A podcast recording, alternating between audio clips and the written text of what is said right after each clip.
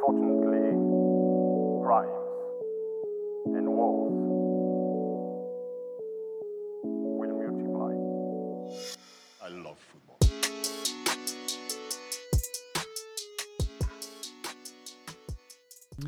Hello and welcome everyone to our first ever podcast. We've gone legit. We're now on Spotify. We just wanted to firstly introduce ourselves as, you know, a double act. Cassius speaking right now, and sat across from me is Mr. Hammond, Jojo. What a lovely introduction, Cassius. And can I say how much of a pleasure it is to be across the table with you? um, we've had some fun starting up this passion project of ours. CHGP could have gone pro.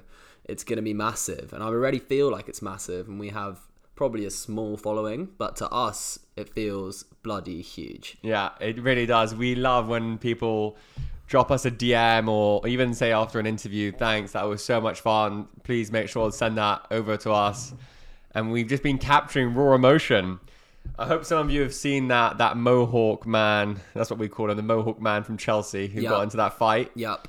Um, Jojo, you were behind the camera. Talk talk to the people. Tell them tell them what it was like. Listen, like a fin out of water, the hammerheads came for us, and the rise and the fall of the Mohawk is instantly legendary in the CHGP world. Um, we saw him coming out the stadium red hot, and uh, Cass was bravely in uh, in the middle of uh, the whole ruckus. And uh, Cass, tell us what it was like to be in the middle of all that. I mean, that game. I remember pre-game filming, and we just knew it was it was one of those fixtures whereby the West Ham fans were being noisy, Chelsea fans. It was a three o'clock kickoff, if I'm not wrong. Yeah. and it was just it was brewing. There was so many police officers outside the the Chelsea pub, which is called the Chelsea Pensioner. And then it was fights already pre-game, you know. Then people more booze, more up for it, and I think the way the game ended as well. Yeah, controversial to say the least. Chelsea Nick won there. Um, a few dubious decisions going against West Ham, who are already in a bit of a precarious situation with their form. So I think it really just pushed them over the edge. And you know, Chelsea fans, West Ham fans, being a London derby, it's Yeah. bound to pop off. It's especially that fixture, few pints involved. I mean, we were just there to capture it. Yeah, David for our viewers who don't know, West Ham is east, east, east London. Yep. And obviously Chelsea is west, southwest, Very West. and um, and so that that fixture is just huge, and they were they were up for it. That's all I can say, really. They were up for it. We were up for it. I think the whole of London was up for it, and um, luckily, the story of the Mohawk continues. Yeah, And through Barstool Football, Ben Yep. Traumers. Yep. Shout out to those two pages for reposting. Big shout out to If them. you haven't seen it, go on their Twitter page. It's got two and a half million views now, um, and you'll be able to find it. But yeah, back to back to our introduction. So we're called Could Have Gone Pro, and I think you know for obvious reasons. Hopefully, I'm sure we all know somebody who thinks they still could have gone pro. Probably after a few drinks, really believes it. yeah, including me. I mean, sober, I'm absolutely diehard. Could have gone pro. Definitely one of the believers. Um, a few pints in, I'm absolutely telling anyone who wants to hear, and that's absolutely no one. So essentially harassing people about my um, fictitious uh, footballing career. But um, it's it's all it's all fun and games. But um, at the end of the day, it's deadly serious. So um, in both senses, uh, it's a joke and a very serious statement. Yeah, your your poor kids are gonna have to hear those stories as well. Anyway, so you, you guys can find us on TikTok, Instagram. We've even got a YouTube channel. All could have gone pro, and we're uploading regularly. Um, we've got next weekend we're go karting with Sir Jackie Stewart and David Coulthard, so something a bit different. We're not always just doing football, Mm-hmm. although we are London based. And so please, yeah, feel free to give us suggestions. We're always Yeah, switching it up, you're going to see a Muppet like me on the roads, not particularly enabled on the track. But listen, I'm going to push it. We've got a competitive squad and we're going for gold. Um, you know, silver and bronze will be unacceptable. Could have gone pro, doesn't doesn't shoot for middle place or second place or third place. We go for first every time. So uh, it should be a lot of fun, Cass. Yeah, no, looking forward to it. So, so today's podcast is gonna. Well, we've already started to introduce ourselves, but we're gonna go discuss some of the fixtures we've already been to, But then move on to this week's news. You know, lots lots has been going on. Brighton's Mwepu's retired. We've had Tomori's red card last night. Then Forest giving Steve Cooper two more years. And then we'll finish off by talking about this weekend's fixtures coming up. And Jojo's he's a betting man, Jojo, so he'll give us some predictions, won't you? You got to gamble. You got to gamble on life. Uh, shoot for the stars, aiming for the moon. Um, not to say I'm a mystic man right now, but you know, in my time, I've had a, a few saucy picks, and long may it continue. Very exciting stuff in the next few weeks. We've had so much fun just getting out and about in London, going to all the fixtures that were available to us. And uh, just want to say a big thank you to everyone who came and did interviews with us, got involved with us, celebrated, danced, was sad, happy. And we just want to capture that emotion and let the roller coaster ride. Yeah, we want to capture raw emotion. We're not Sky Sports.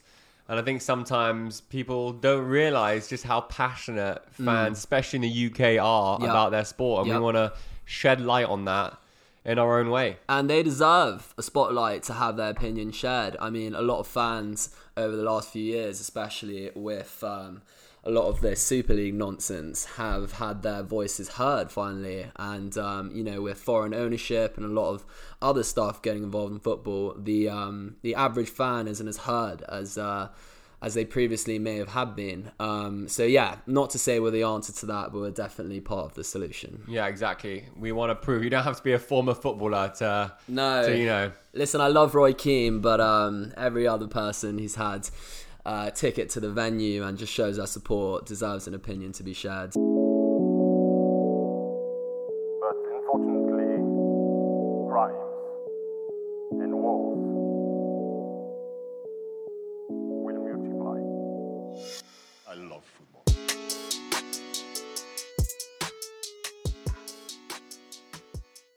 Back for our, I guess, our first segment now, where we're going to discuss all of the games that we've been to in the last month and a half that we've been going. Mm-hmm. Lots to discuss. Let's start with the biggest, I guess, the North London derby last weekend. Arsenal's huge victory at the Emirates as well. I mean, Yeah, yeah. I mean, absolute scenes. It was a party for the Arsenal fans, as probably expected. And um, just to be around the Emirates for that day was really, really exciting. Um, Arsenal, obviously, on a rich vein of form at the moment, top of the league, smashing it in all departments. Mika is looking like Pep 2.0. And as much as I hate every single word coming out of my mouth right now, I have to, you know, tip my hat to what the whole squad, management, and ownership are doing because it's all flowing very swimmingly.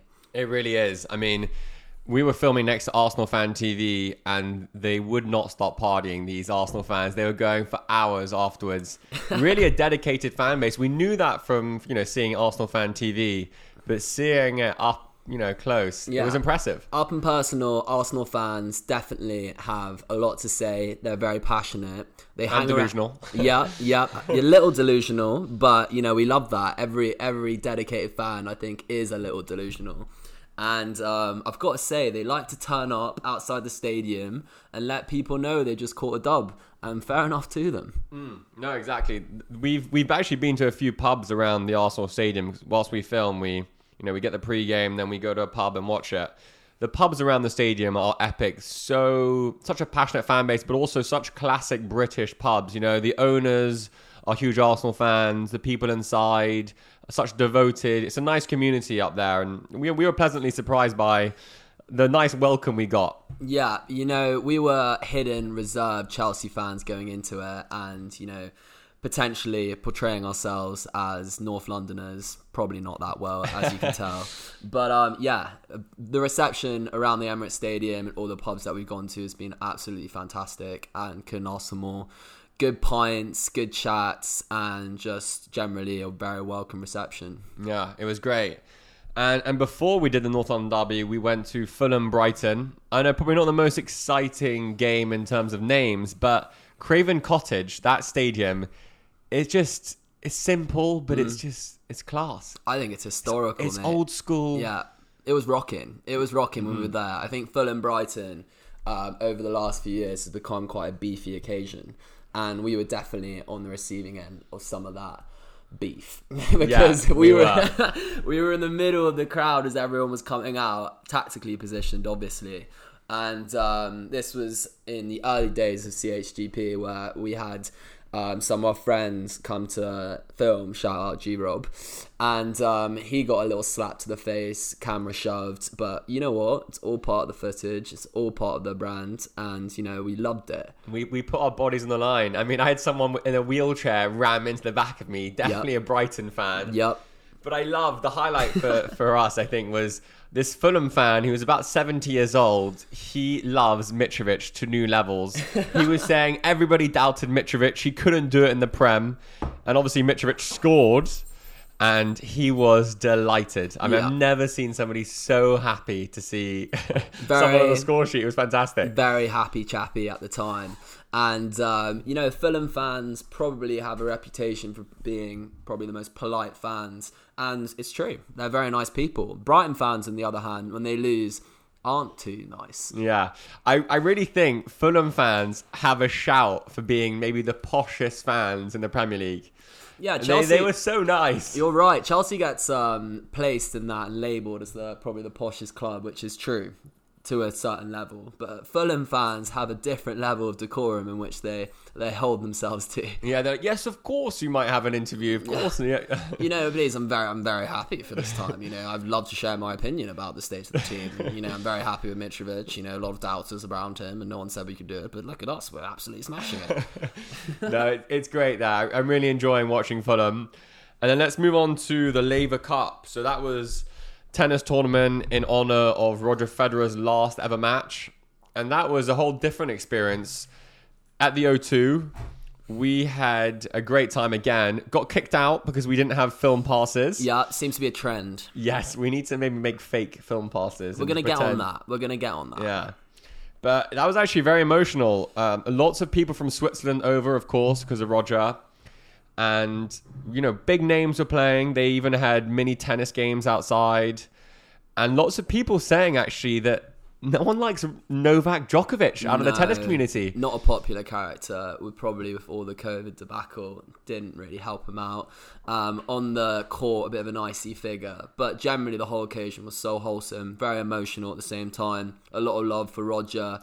Um, the scenes at the end with Rafa and Roger, you know, holding hands, some tears, some tears came down the cheeks. It was, you know, really picturesque. It was movie like. Yeah. Now I wonder what we could like compare Novak Djokovic to. What Mm. kind of what kind of footballer is Novak? Because obviously he's an unreal player, wins slams, Bit of a villain. bit of a villain. I wonder is he is he kind of like a a Neymar these days, very talented, but no one kind of Yeah. no I- one likes him. I was gonna go for Zlatan. I was gonna go for a guy who's a serial Yeah, winner. yeah. Doesn't apologize for winning. Doesn't really care about the public opinion, and just goes about his business himself. That's a shout actually. Yeah, Zlatan and Novak. Who would have known that could be a comparison? I like it though. I really do. And uh, we're actually secretly big Nick Kyrgios fans, Jojo and I. Huge. and people seem to love him. Who are the young, the youth like Yeah. uh, Nick. The the older folk, No. they don't like him so much. No time for Nick. I'm a big Kyrgios fan, and I was riding on him to uh, do the business at Wimbledon. Um, unfortunately, didn't get there, but what an outrageous run from him! I Think, Unbelievable. No coach as well. Yeah, I think Yeah. that's the, probably the most laddish quality Yeah. about him. He just does it himself. He trains with his girlfriend, who you know don't want to get on her, but cannot hit a tennis ball seriously. um, the scenes at Wimbledon before the final or before the semi-final. It's like a training uh, uh, courts, and Rafa's got three, four coaches, like making sure his backhand's absolutely banging it down the line. And like Kyrgios is literally just playing behind the le- behind the back, through the legs, just playing a mini game with his girlfriend, and I think that's just amazing to see. Yeah, he even nominated himself for Coach of the Year. I mean, only Nick Kyrgios could get away with that. The Aussies, I love them. They're they're one of a kind. It's just great. Yeah, probably one of the best national fan bases out there. As a Brit, you can always connect with an Aussie, and I think out of the English-speaking nations in the world, definitely the most popular. Yeah, agreed, agreed. But unfortunately, crimes and wars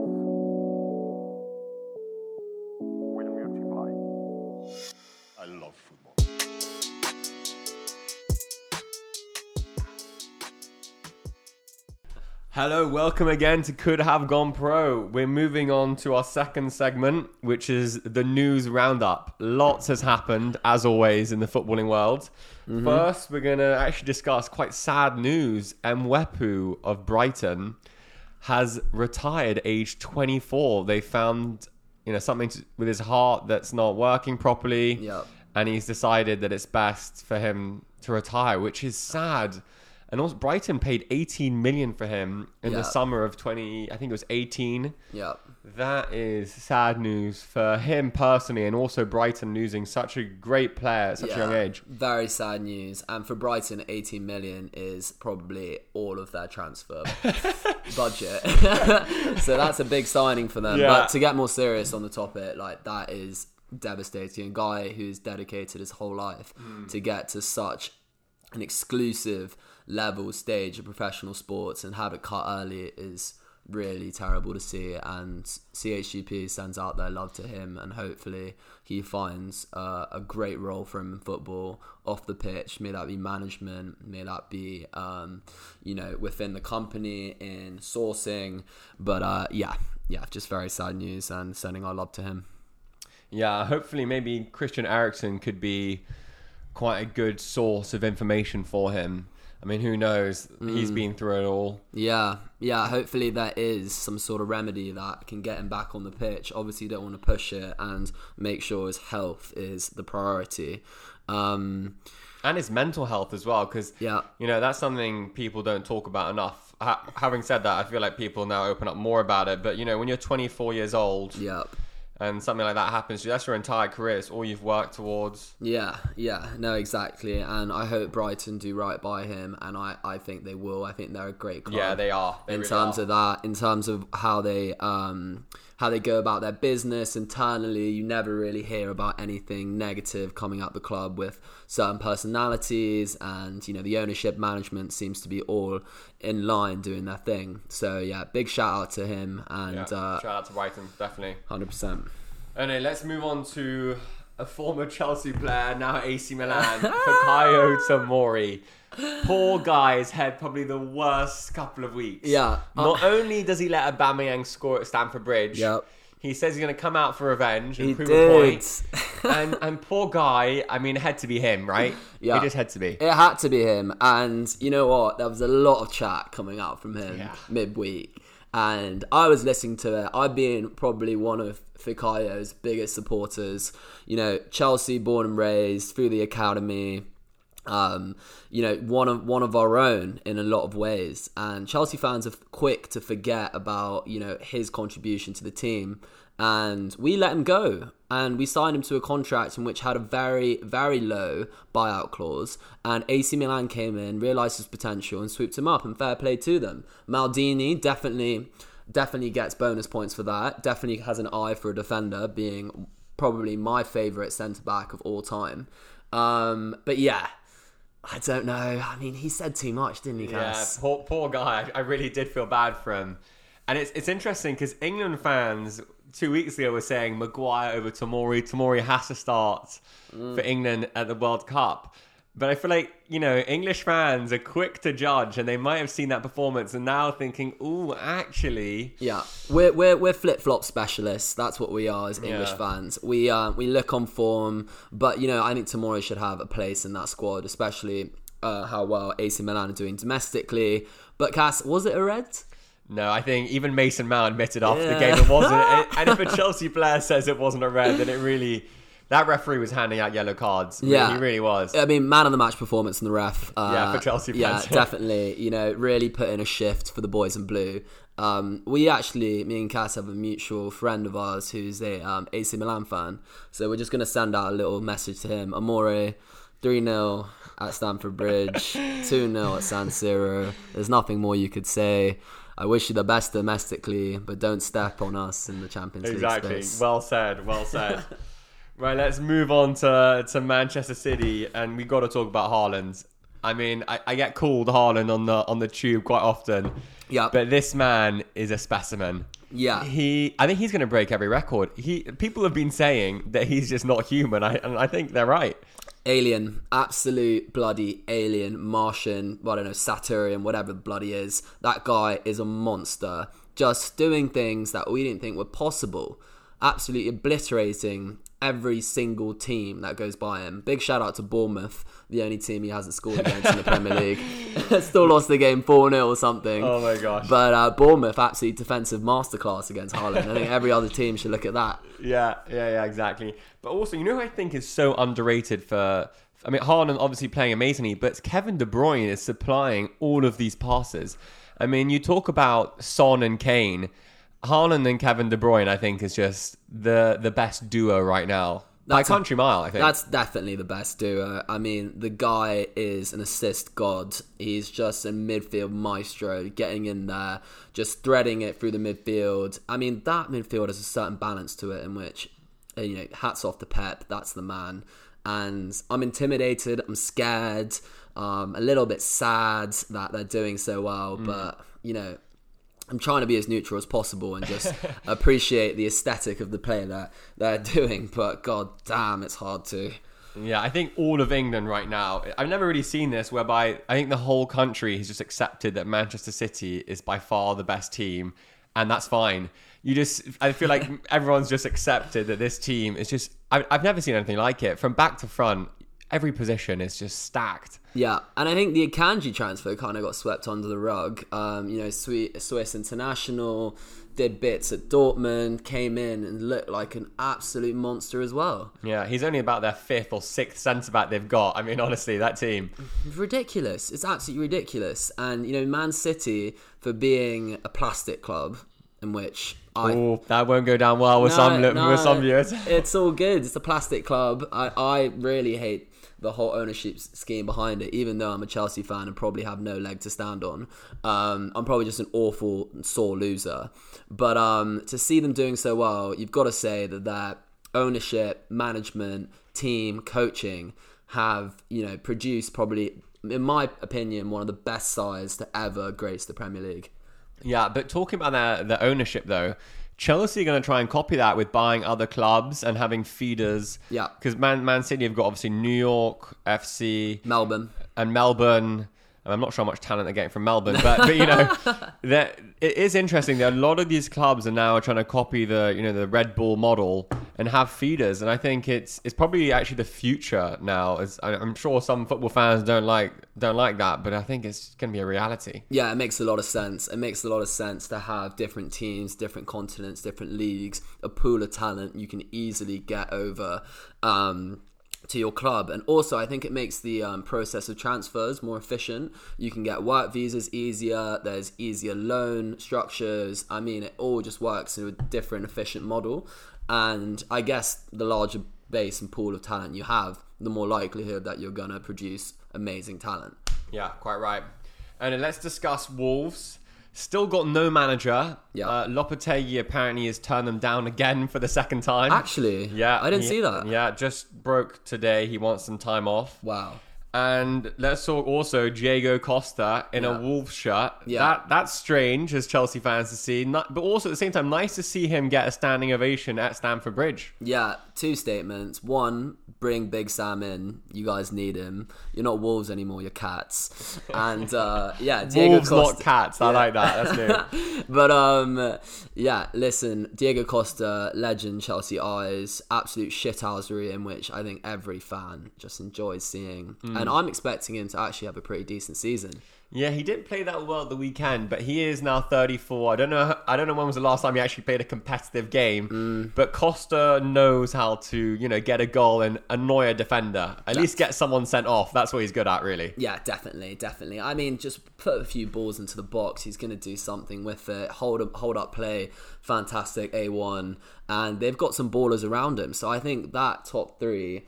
Podence, you know, Pedro Neto, Diego Costa, and you know Ruben Neves and João Moutinho coming in as a supporting midfield can actually do something, and I think they're going to see a turnaround in form quite quickly. Managerial appointment He has obviously to be key. Portuguese. The guy, ha- there's no. He was managing Portugal FC. The Yeah. guy has to be Portuguese. he definitely does. I mean, they've banked on it. Jorge Mendes has got into a position where he's literally dictating the club.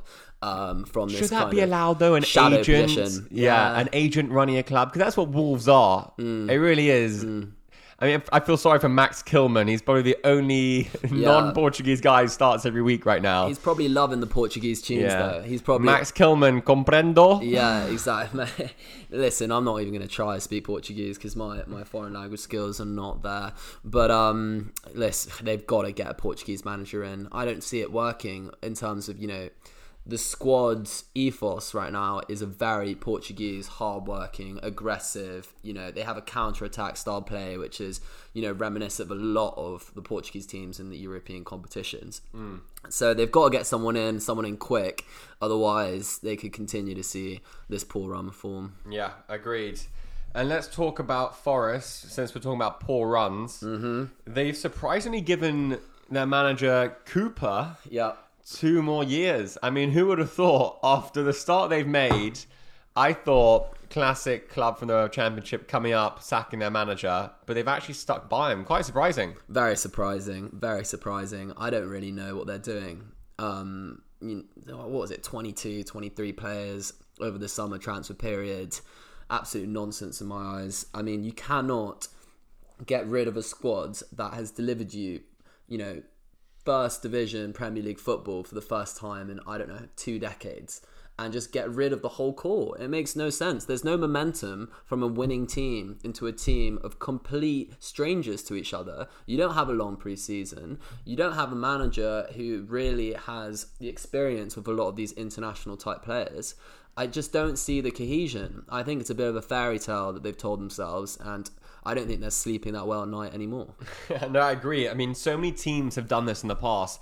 QPR back in 2015. Great shout. And and Fulham as well a couple seasons ago. When you sign that many players, they always go down. So I'm not sure why Forest haven't why why have they made the same mistake again? It's just silly, to be honest with you. It's it's a model that's been proven not to work. Yeah. So why try it? I don't know, Cass. I think that's a great question, and um, it's nothing against Cooper. I think he's a great manager. I just don't think he's been given a foundation to really succeed in a league which is ruthless. It's Yeah. cutthroat. And once you have four or five games where you don't get a result, I think it was what five games they lost in a row before they drew against Villa. I mean, it's gonna start getting to their heads. Their mentalities all over the place. Yeah, and surprising that players like Jesse Lingard, who previously have done well in the Premier League, aren't performing. So no worrying times for Forest.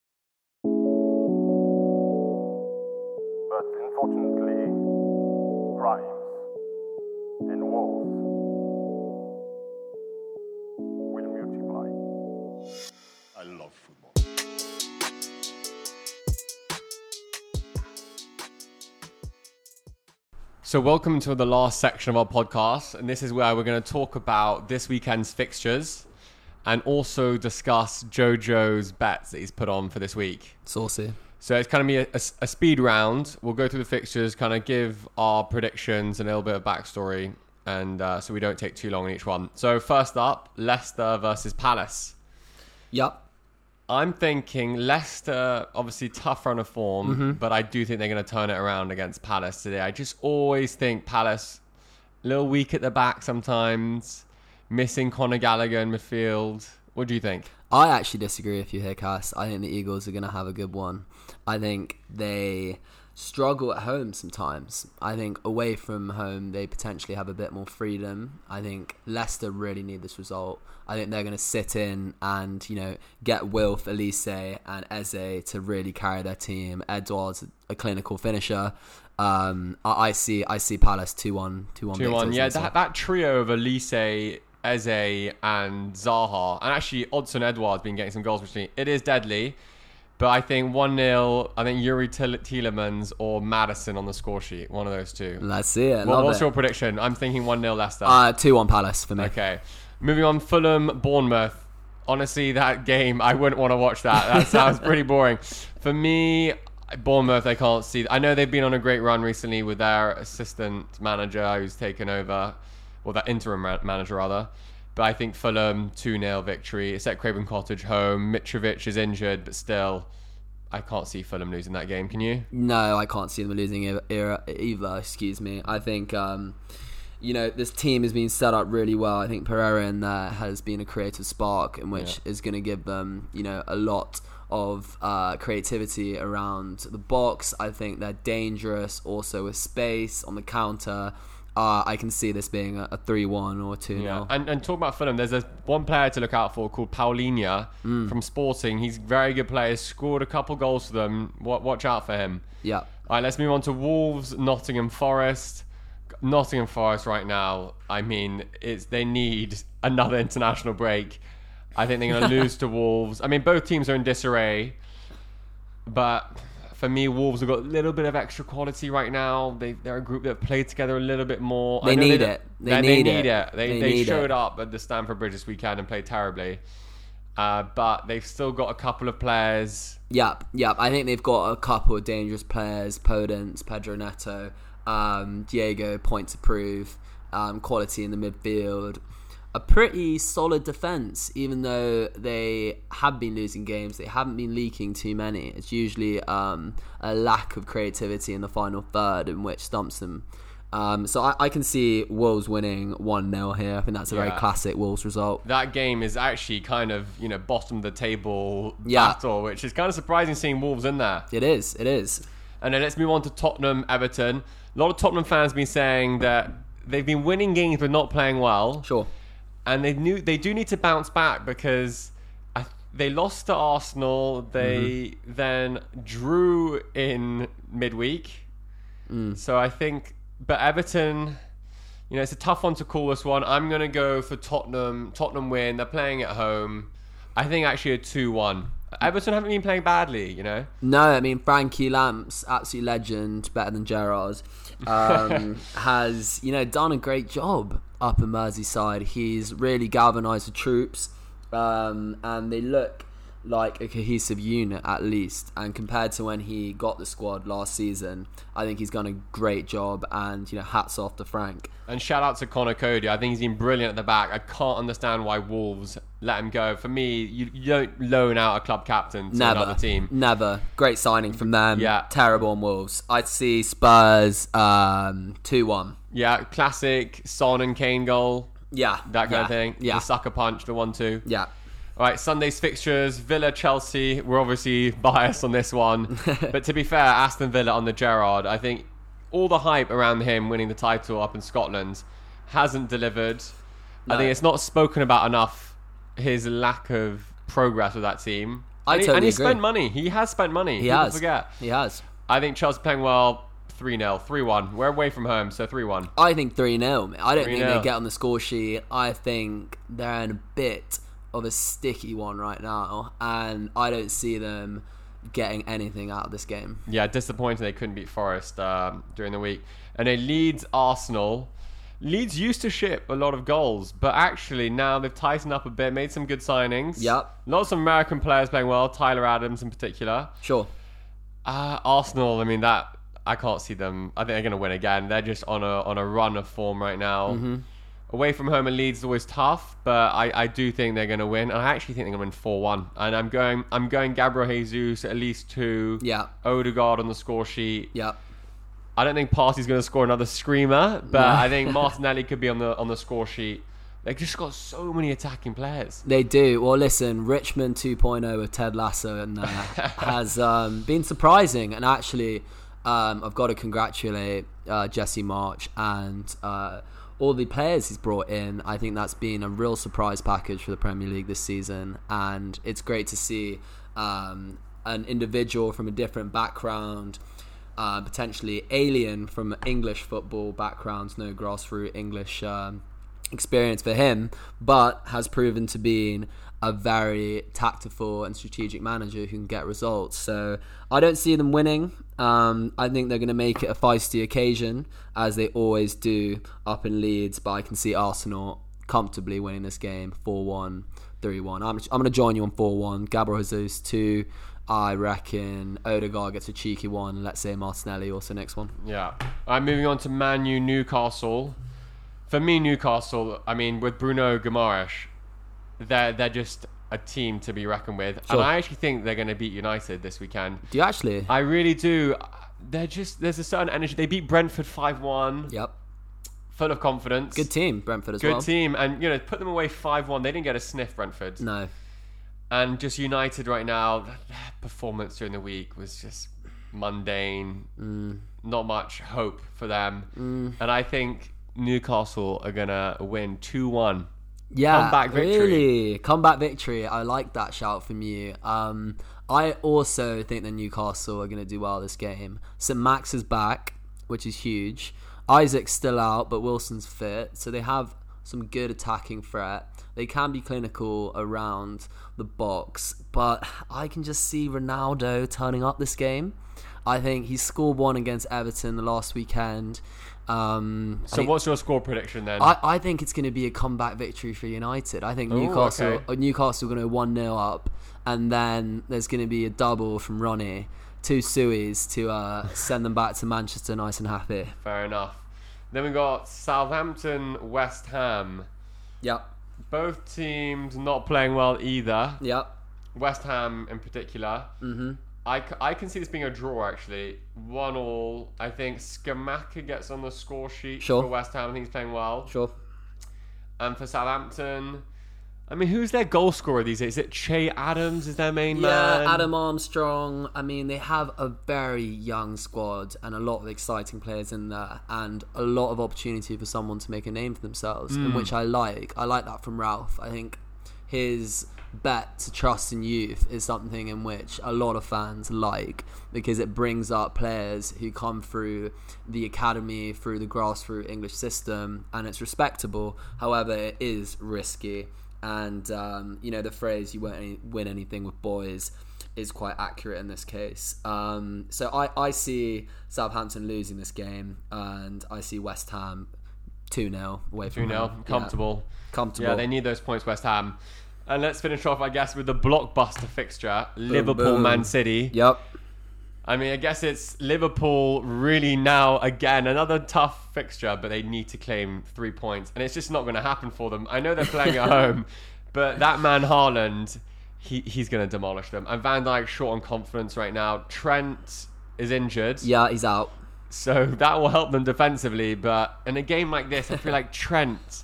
Is he? He's the kind of guy that would get a good assist in this kind of game. Sure, a They're little bit of magic. A little bit of magic. Yeah, Trent, listen, for all the hate that he gets, is a world class player. He's a very special individual, and I've got a lot of time for Trent. I can understand people's frustration with his positioning, lack of defensive intuitiveness, but at the end of the day, he has got something extremely special in him. Mm. And the fact that he's missing today is a big loss for Liverpool. I see Liverpool rallying. I think this is going to be a Jurgen Klopp rallying cry in the trenches, getting the troops so riled up, having the Anfield crowd, the Kop behind them, singing them on, along the whole game. And they beat City in the Community Shield as They well, did. so mentally that could be something. Sure, they're in different places mentally. They're, they're in, you know, rock bottom to sky high. But this is the type of game that can change a season and really spark something in that Liverpool side. And I hope they capitalise on it because I really don't want to see City So, run away with so this. score predictions for you: Liverpool win I see Liverpool winning. two one. I'm not that confident on it, but I actually have some sort of faith in Jurgen being able to get one over Pep um, once again. And I see a 2 1 uh, coming from behind. Yeah. Fair enough. I'm gonna have to go against you on the.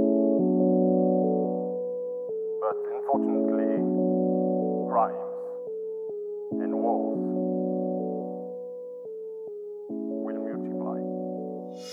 I love football.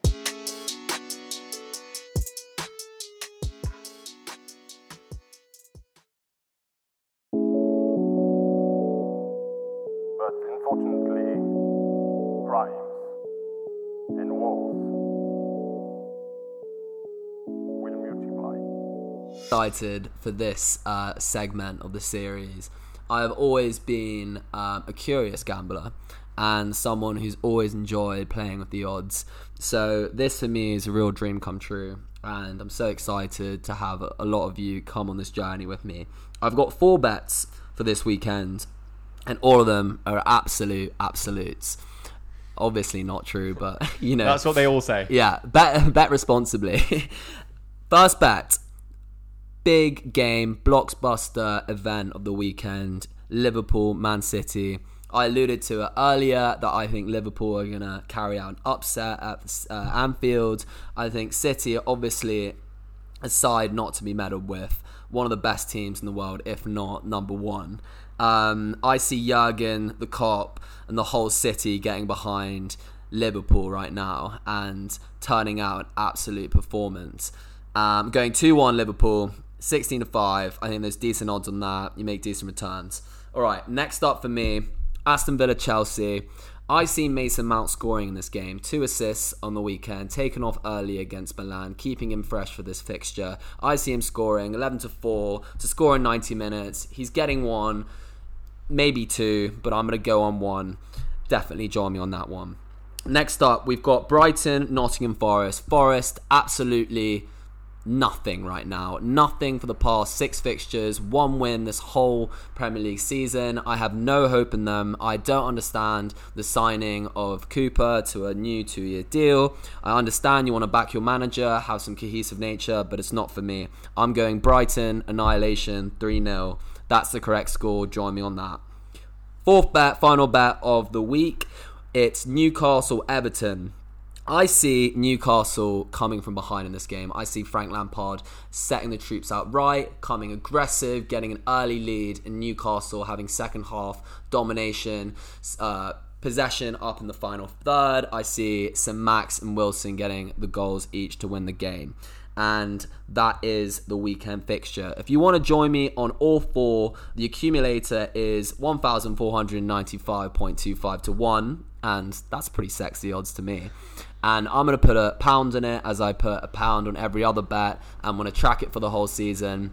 Here's to a great season, and thank you for joining us. Goodbye. Yeah, so that's Jojo's segment on the betting. He'll be doing that every single week, and beers on him if he pulls this off this weekend. Thank you for listening to us, and join us on Instagram, TikTok, YouTube, and Twitter. Could have gone pro and we'll be sending out lots of content this weekend as we're go karting with Sir Jackie Stewart and David Coulthard. So stay tuned. Yes, sir. Thank you for listening. Bye bye.